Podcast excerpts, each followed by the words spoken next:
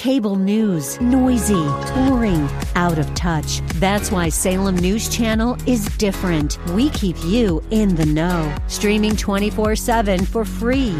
Home to the greatest collection of conservative voices like Dennis Prager, Jay Sekulow, Mike Gallagher, and more. Salem News Channel is unfiltered and unapologetic. Watch anytime, on any screen, at snc.tv and Local Now Channel 525. Are you looking for truth from God's Word that you can understand and apply to your life? You'll find it today on Make It Clear with Dr. Stan Ponz, Bible teacher and president of Florida Bible College in beautiful Orlando. Listen now as Stan makes it clear.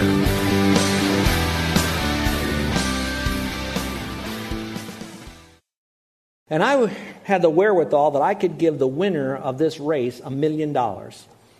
It wasn't how fast you got to the end of the race. You'd get the million dollars if you just finished the race. And if I asked you to do that, would you sign up? Those people probably would. If I just got to finish the race, a million bucks, no problem. So we all got in the van and we headed down to Waikiki and we're there behind Duke's statue. We're facing out and I'm saying, okay, way out there, you're going to see, at least in your mind, Los Angeles.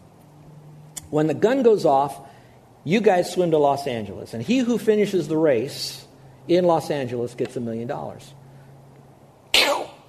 And they start heading out. After three hours, first guy gives up. Six more hours, one of the gals give up. We're all the way down to the sixth one, and they've been doing this thing now for almost 22 hours. And finally, they just kind of give up. So most religions will tell you, well, you got the closest, so you get the prize of a million dollars. God says, watch this, all have sinned and all have fallen short of the glory of God. So it's not a million bucks, it's not Los Angeles. Watch this, watch this, watch this. Implicitly, it's heaven, but explicitly, it's going to be Jesus Christ. Now, you see that phrase, the glory of God? Now, that glory of God is this it's every attribute of God, it's all who God is, it's his entire essence, it's everything about God is all wrapped up in who he is, therefore, he be glorified. All right, now, that verse that says here, we fall short, technically in the Greek, it doesn't mean so much that we have fallen short of reaching Los Angeles or fallen short of reaching the, um, the glory of the Lord. It's actually the word, we lack that. Now, stay with me. This is key to understanding our righteousness and God's righteousness. The phrase in the Greek is, we lack not, and that's why we say fall short. If you fall short, we lack. I get all that. But the lacking part is even better because it says, I lack his glory. Now that fits more with Scripture because in Revelation it says that if I tell one lie, it's, I mean, James, if I kill, do one lie, I'm gone. I have to be perfect to go to break the law. At one point, I'm gone. If I tell one lie in Revelation, I can't make it. The essence is this in order for me to go to heaven, here it is, here it is. I have to be not just as good as God, I have to be as perfect as God. I have to have all the attributes and all the glory of God. I lack any of His glory. I do not have His full glory. So look at me, folks.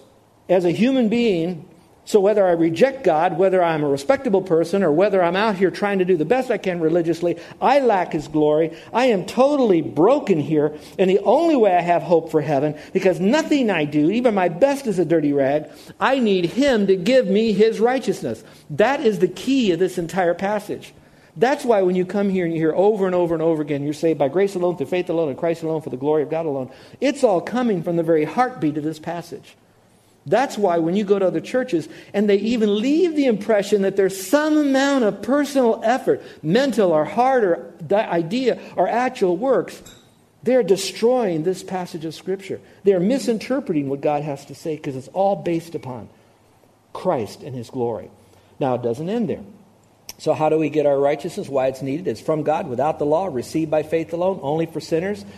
Number five, it's based on God's grace based on God's grace. That goes back to righteousness comes from God. We don't deserve it. God chooses to give it to us, so it's called grace. So let's look at the verse. Being justified, and the New American says, as a gift by his grace through the redemption which is in Christ Jesus. We'll cover the last and the next point, but let's go on. Being justified as a gift by his grace. Now, if you have a, a fancy schmancy Bible, you might have in the center of that Bible a little note or a number that will tell you to go back to the little phrase that says, the gift of God are freely given. And in it, it's going to say, it costs nothing. And the reason it says it costs nothing is because this grace to us cost us nothing. We didn't have to do anything to buy it, do anything to get it. It's given to us from the Lord. That's why some of you have a Bible that says it was freely given to us. Because when I get a gift, it's a gift that you paid for, but I didn't pay for it. So to me, that's a free gift. Now, I might, I'm sure I don't deserve it, but I might get it because at Christmas, you're obligated to give me a gift. I gave you one, you give me one. You know how the drill is. If we don't, they're going to invite us again to the party or whatever. With God, He's saying, You wicked sinners, I don't care if you rejected God, whether you tried to be respectable or whether you were religious, you are all without my grace. You have to be perfect. There's nothing you can do. I'm looking at you, and you know what I'm going to do? I'm going, watch this, watch this, watch this. I'm going to give you my grace freely. Now remember, the free part, the free part is on our part to receive it. The expensive part is on God's part because he had to give his son. If you all agree with that, say amen. All right. Now, catch that because we who are believers in Christ and we teach faith alone in Christ alone, we are called people who believe in cheap grace. We're referred to as those that have that cheap grace. And I'm going to tell you, yeah, it is so cheap, it's free to us. But to God, that grace that was given to me freely cost God the death of his only son, who was already perfect, who had no need to die other than to glorify the Father through us coming into God's family through his blood on the cross for us. So it cost God everything. So I don't believe in cheap grace. I receive that grace freely, but I realize how much it costs. Do y'all get that? Now I'm going to qualify that. I preached passages like this. I preached God's word. I've taught it in Bible colleges and seminaries. I still cannot fully fathom and comprehend how much it really did cost God to give me that grace freely. Maybe there's somebody out there that does. I'm not there yet but I do know more today than I did last year. All right? So, by God's grace, it's free grace. God saves people who do not deserve it. So, that moves us now to the next point. So, the righteousness we need is from God without the law, received by faith alone in Christ alone, only for sinners, because that's all we are, based on His grace, not my goodness. But it's also provided by Christ's death. And this is where I wanted to go with all of this. And this is why we don't believe in cheap grace. It goes on to say, being justified as a gift or a free gift by his grace through the redemption which is in Christ Jesus. Now, this is a big passage now, folks. Please just put your thinking caps on because this is the heartbeat of it all. This is like the center of the cheek of the fish, right? Whom God displayed publicly as a propitiation in his blood through faith. This was to demonstrate his righteousness because in the forbearance of God, he kind of passed over the sins previously committed. I'll explain all of that. So, to make sense of this passage, I've selected three words. They're the word justified, redemption, and propitiation. Can you say those words out loud with me? Redemption, excuse me, excuse me, just, justified, redemption, and propitiation. Say that last word, propitiation. Now, when was the last time you said that word? About two seconds ago. That's right. I was, going to get one of you on this, right? We don't use that word propitiation. So give me a moment and I'm going to get you there because I believe that the Word of God so much has been inspired by a, a, Heavenly Father to us through the Holy Spirit, through Paul to us today, that all words all fit together in a particular order because He is opening up this beautiful rosebud so we can see the beautiful flower and smell it in its full aroma. And that's why you see justified redemption and propitiation in that order. Although they're happening pretty much at the same time, I love this order. So let's talk about the word redemption. Notice the little chart I put in your notes, and those of you that are listening without notes, just listen. I think you can find it because I'm going to make a little chart here. We have the word, we have the meaning, and the result. So listen up. The word justified.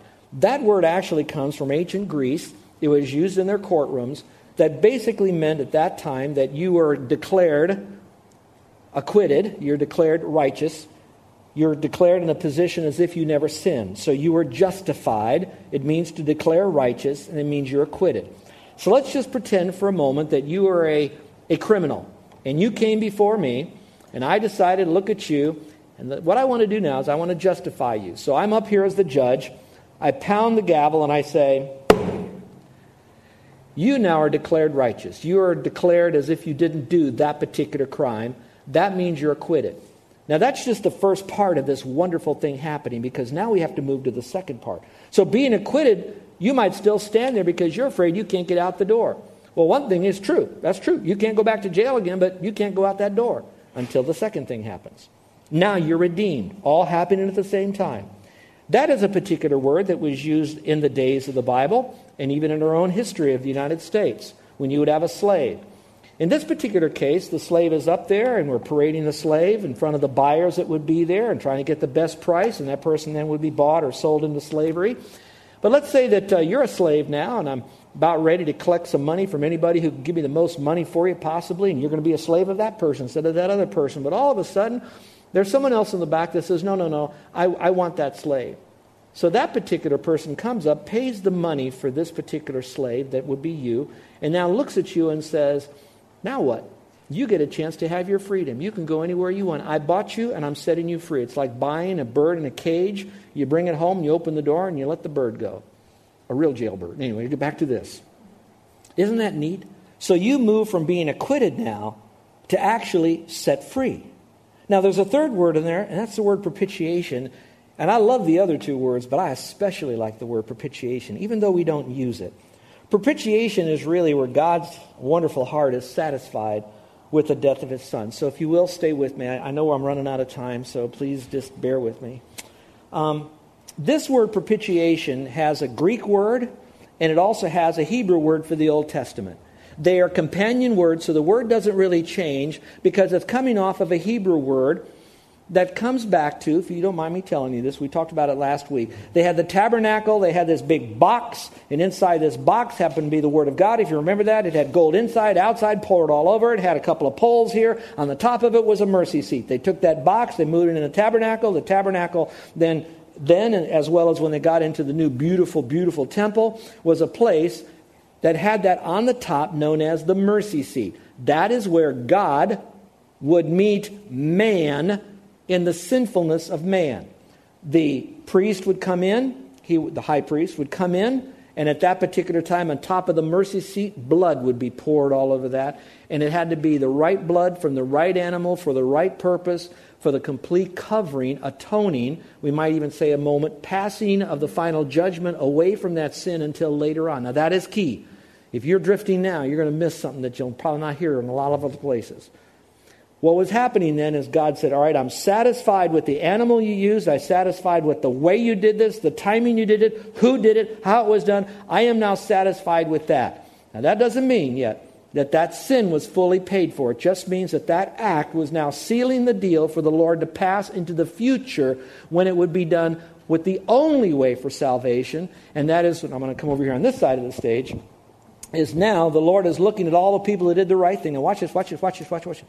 It still wasn't the mere act of the sacrifice that saved the people in the Old Testament. They were doing outwardly what was in their heart because in their heart they were saying, I'm doing this because I believe I am a sinner. I do believe there will become a Messiah, the Lamb of God, who will take away the sin of the world. So they are trusting in the future Christ that would come. And so all this was done then as a reminder of what Christ will do in the future. So now, Christ is on the cross. So if there is a mercy seat anywhere today, it's going to be the cross. Are you with me so far? And so there's a little bit more to this story. I got to say one more thing for those of you that are coming from a Roman Catholic background. When you hear the word purgatory, you hear that word, you might know that the word purgatory is often a place that goes from, you know, from earth, so to speak. You go to the middle ground, and eventually, after a while, you can go to the upper ground, okay? That would be called a place of purging, where it's finally to be purged. Hebrews says there is a purgatory. Purgatory is mentioned in the Bible. But the place of purging isn't after you die. The place of purging is the cross, all right? Now, that's still not propitiation yet. When Jesus Christ died on the cross, he died there for a particular reason. Watch this now. God says, in order for me to be satisfied to give you my righteousness, sin still needed to be judged chapter 1, chapter 2, and the first part of chapter 3, which we've been for six weeks. Sin had to be judged. In order for that to happen, something had to die. That thing that had to die had to be the right thing. Old Testament was all those correct animals. New Testament, ultimately, there's only one sacrifice, and it would be Jesus Christ. Now, stay with me. It could only be done one time. So when Jesus died on the cross, he died one time, and he did it for all. So the mercy seat, purgatory, all of that is the cross, so to speak, when he died. So propitiation means God heart, God's heart is basically breaking for the sins of mankind. You over here want to get saved. He says, You can't do by any good work. I can't give you my righteousness because sin had to be paid for. You pay for it, you're in hell the rest of your eternity but my son will die for me. So he's watching up there. And so, in a sense, I'm going to say this loosely here, but Jesus died for God. Not because God was a sinner, but to satisfy God. Because that had to be the perfect sacrifice. So when Jesus died once and for all, he was the right person to do this because he was God in the flesh that did it. That whole act of satisfying God, that is propitiation. So it's a word we don't use, but without having that done, we have no salvation. So go back to the chart. So to propitiate means for God to turn away his wrath because now he's satisfied and that means we've been accepted. So we're acquitted, we're set free, and we're accepted. Which now moves us to the final aspect of righteousness, seven. Righteousness we need is from God without the law, received by faith alone, only for sinners, based on God's grace, provided by Christ's death. And I want to throw in the resurrection because that is a part of that. Verse 7 a demonstration of God's justice. This was to demonstrate his righteousness in other words, in order for him to give righteousness to us, he had to again show his righteousness, which means he had to he had to follow through with the death and all that that went on the cross according to what he said that he did. Otherwise, he'd been a liar. So this is not to impugn his, his integrity, it's to reveal his integrity. This was to demonstrate his righteousness because in the forbearance of God, he passed over the sins previously committed.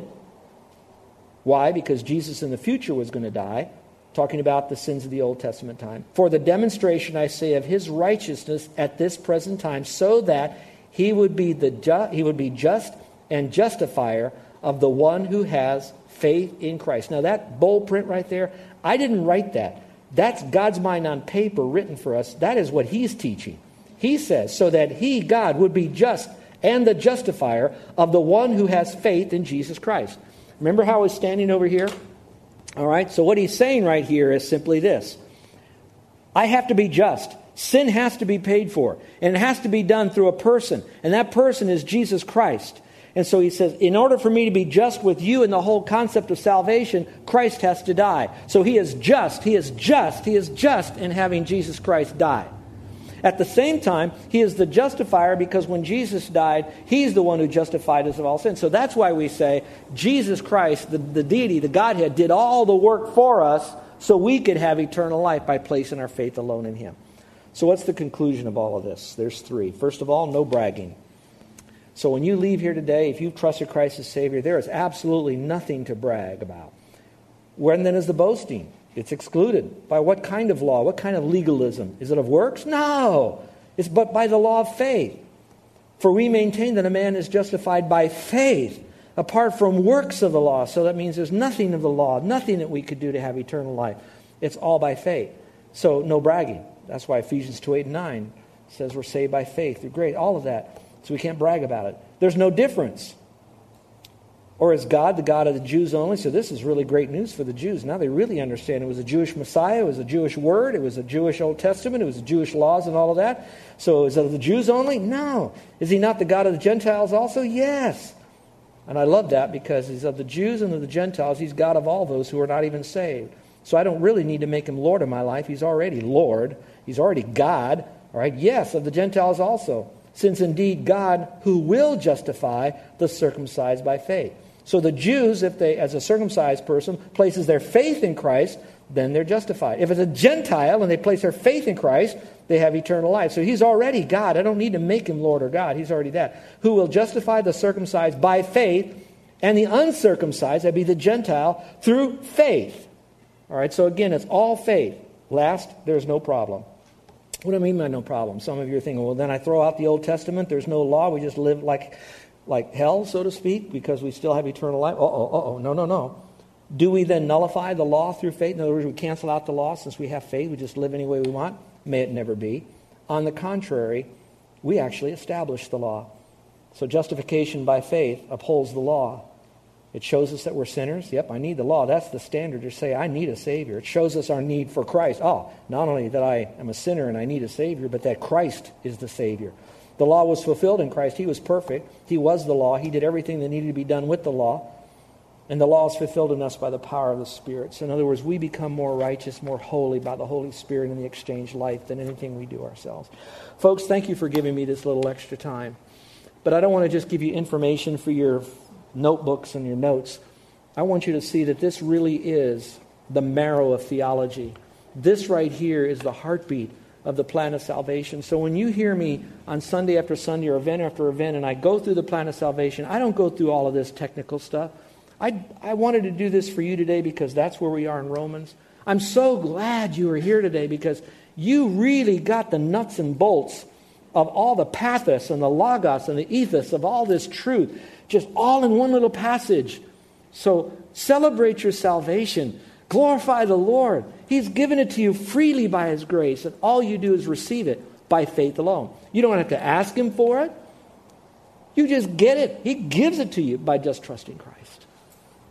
But for right now, if you haven't accepted Christ as your Savior, I pray that you would. Remember, it cost God the death of His only Son. Jesus rose again. God the Father was satisfied. He's freely given you grace in His righteousness, so He sees His righteousness when He looks at you. If you place your faith in Christ, please place your faith in Christ. Don't put it off for another minute. He is not obligated to give us this message again and again and again. He's not obligated to keep us alive one more second. Everything we have, the common grace is what we have everywhere we go. The specific grace of salvation is right now being offered to you in this moment. So, volitionally, will you trust Christ as your Savior? You don't have to understand all of this stuff, but you can understand that you're a sinner. You're not perfect. No amount of good deeds will get you to heaven. That Jesus died and he rose again, and God the Father was happy with that. And he's offering you now that eternal life so that it can be put on your account forever. Would you trust Christ as your Savior, dear friends? Oh, please do this. You read this yourself in God's Word.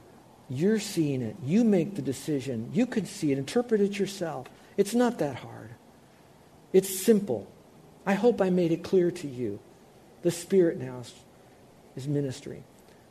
But is there anyone else today that's ready to say, I need Christ. I see what he's done, and I'm, I want that in my life. That truth. I want Him in my life. I don't want just fire insurance and a home in heaven. I, I want to have all of Him right now. I'm trusting in Christ. Lord, I'm a sinner. I know I've done things wrong, but right now I'm trusting in you. Can you say that? However you want to do it. As long as it's by faith. All right, is there anyone in here today that, with every head bowed and every eye closed, would like for me to remember them in prayer? Because today was the day that you engaged Jesus Christ as your personal Savior the moment you trusted in Him, and you want me to know that. Would you slip up your hand? Put it up, put it down. Anyone at all? God bless you. Amen. Anyone else? God bless you. Amen.